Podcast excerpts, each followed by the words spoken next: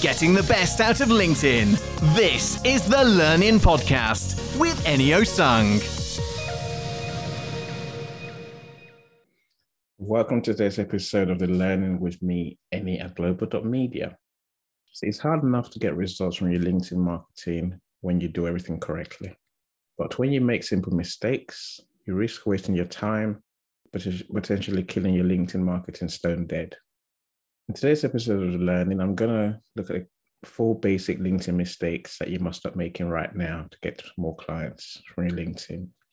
So let's look at the mistakes.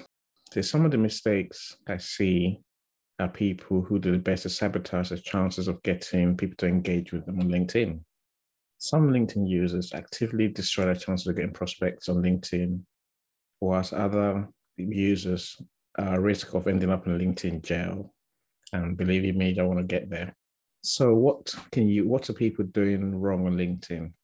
The first mistake I've seen people's LinkedIn marketing is a simple one: your profile name. I can't understand what some people don't get about entering their first name and surname in the right boxes when they sign up to LinkedIn. After all, there's another space to ask for your company name and details. The mistake many many make is they use the company name as a profile name. Look, you were not born as X, Y, Z and Sons. And you know, you weren't born ABC Limited. So it's obvious that that is not your real name. So don't use that as your LinkedIn profile name.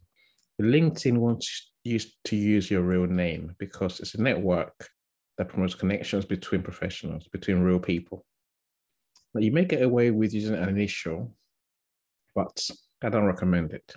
You may even get away with adding your company name to your name at the end, much like you would add a qualification like a BSc or even a professional membership like CIPD. But be warned, LinkedIn won't like it. You know, if you use something at the end of your name, at least you can argue that you use your name if the time ever comes. The place to use your company name is on your company page, not your personal profile name. LinkedIn has had a nasty habit of eventually getting around to almost everyone who breaks their guidelines. And they could easily ask you to upload your uh, government issued ID documents to verify your identity. When that happens, you risk having your account blocked permanently for breaking this very, very simple rule. So the second mistake that I come across often is what I call outstanding connection requests. It's not amazing connection requests. I'm talking about connection requests that are unresponded to. See, whether you're a LinkedIn Power user that actually seeks connections with potential partners or prospects, or maybe alternatively, you're a passive LinkedIn user who only sends connection requests to friends and some people you meet. The chances are that over time, you'll send many connection requests that the recipients don't accept.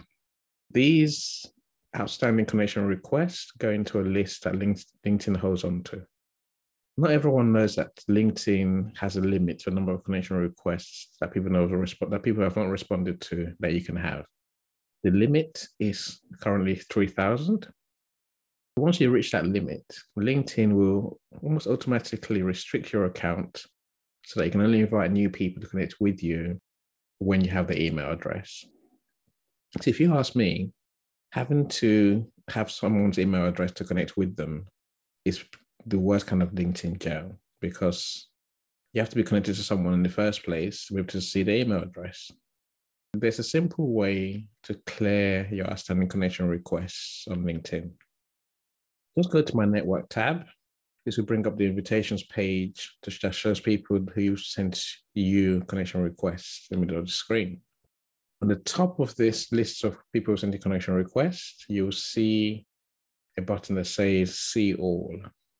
So if you click on the See All tab, it then it takes you to a full list of people who, who invited you to connect with them that you haven't responded to.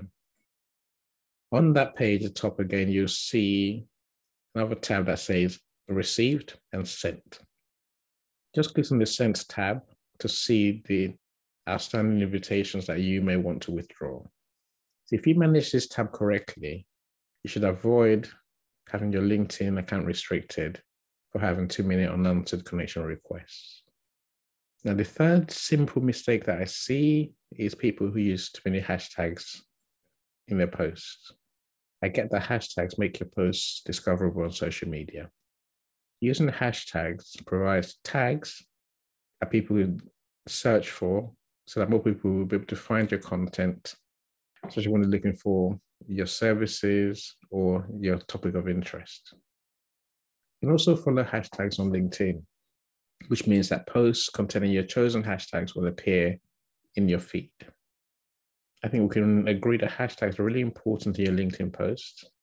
And of course, we agree that you should use them. But the temptation is to use too many hashtags. Let's use as many as possible on all social networks. Again, you may not know that almost every social network has a limited number of hashtags you can use in a post. That's almost because Twitter has no limits on hashtags you can use. You can hashtag everyone if you want on your Twitter post. On Facebook, you can use a maximum of 15 hashtags per post. Whereas on Instagram, you have 30 hashtags at most. Do you know how many hashtags you can use in LinkedIn post? Well, you can only use three hashtags on every LinkedIn post. Yes, three hashtags is all you can put in a post keep saying it because some people don't understand that simple logic. So you can use three hashtags on your LinkedIn post. I've seen it said that if you use many hashtags on your LinkedIn posts, it looks spammy. And LinkedIn best practice says that three to five hashtags is plenty.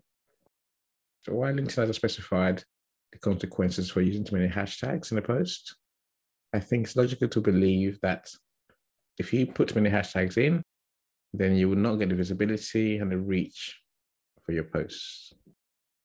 That magical algorithm will make your posts less visible, less likely to show up on people's feeds, as well as the search results.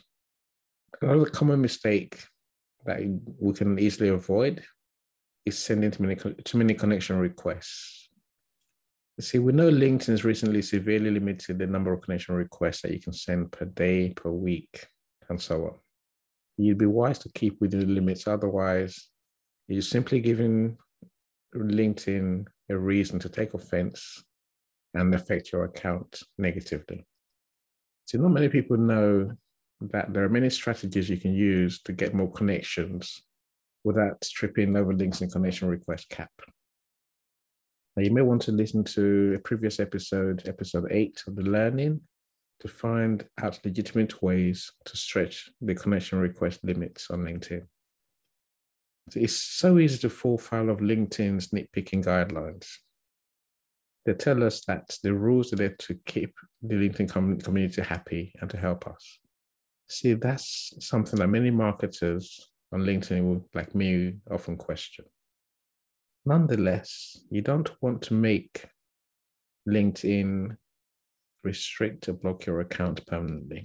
So it makes sense to work within the guidelines and avoid making simple, basic mistakes that we've looked at today. It's a short one today, but happy LinkedIn marketing. So that's all for today's episode of Learning with me, Media. And as always, if you've enjoyed this episode, please like, share, comment, and subscribe so that you'll be the first to be notified when the next episode of The Learning drops in a couple of weeks. We hope you've enjoyed this edition of the Learning Podcast. Please like, share, and subscribe to this podcast to stay ahead of your competition on LinkedIn and head to global.media.com to find out more.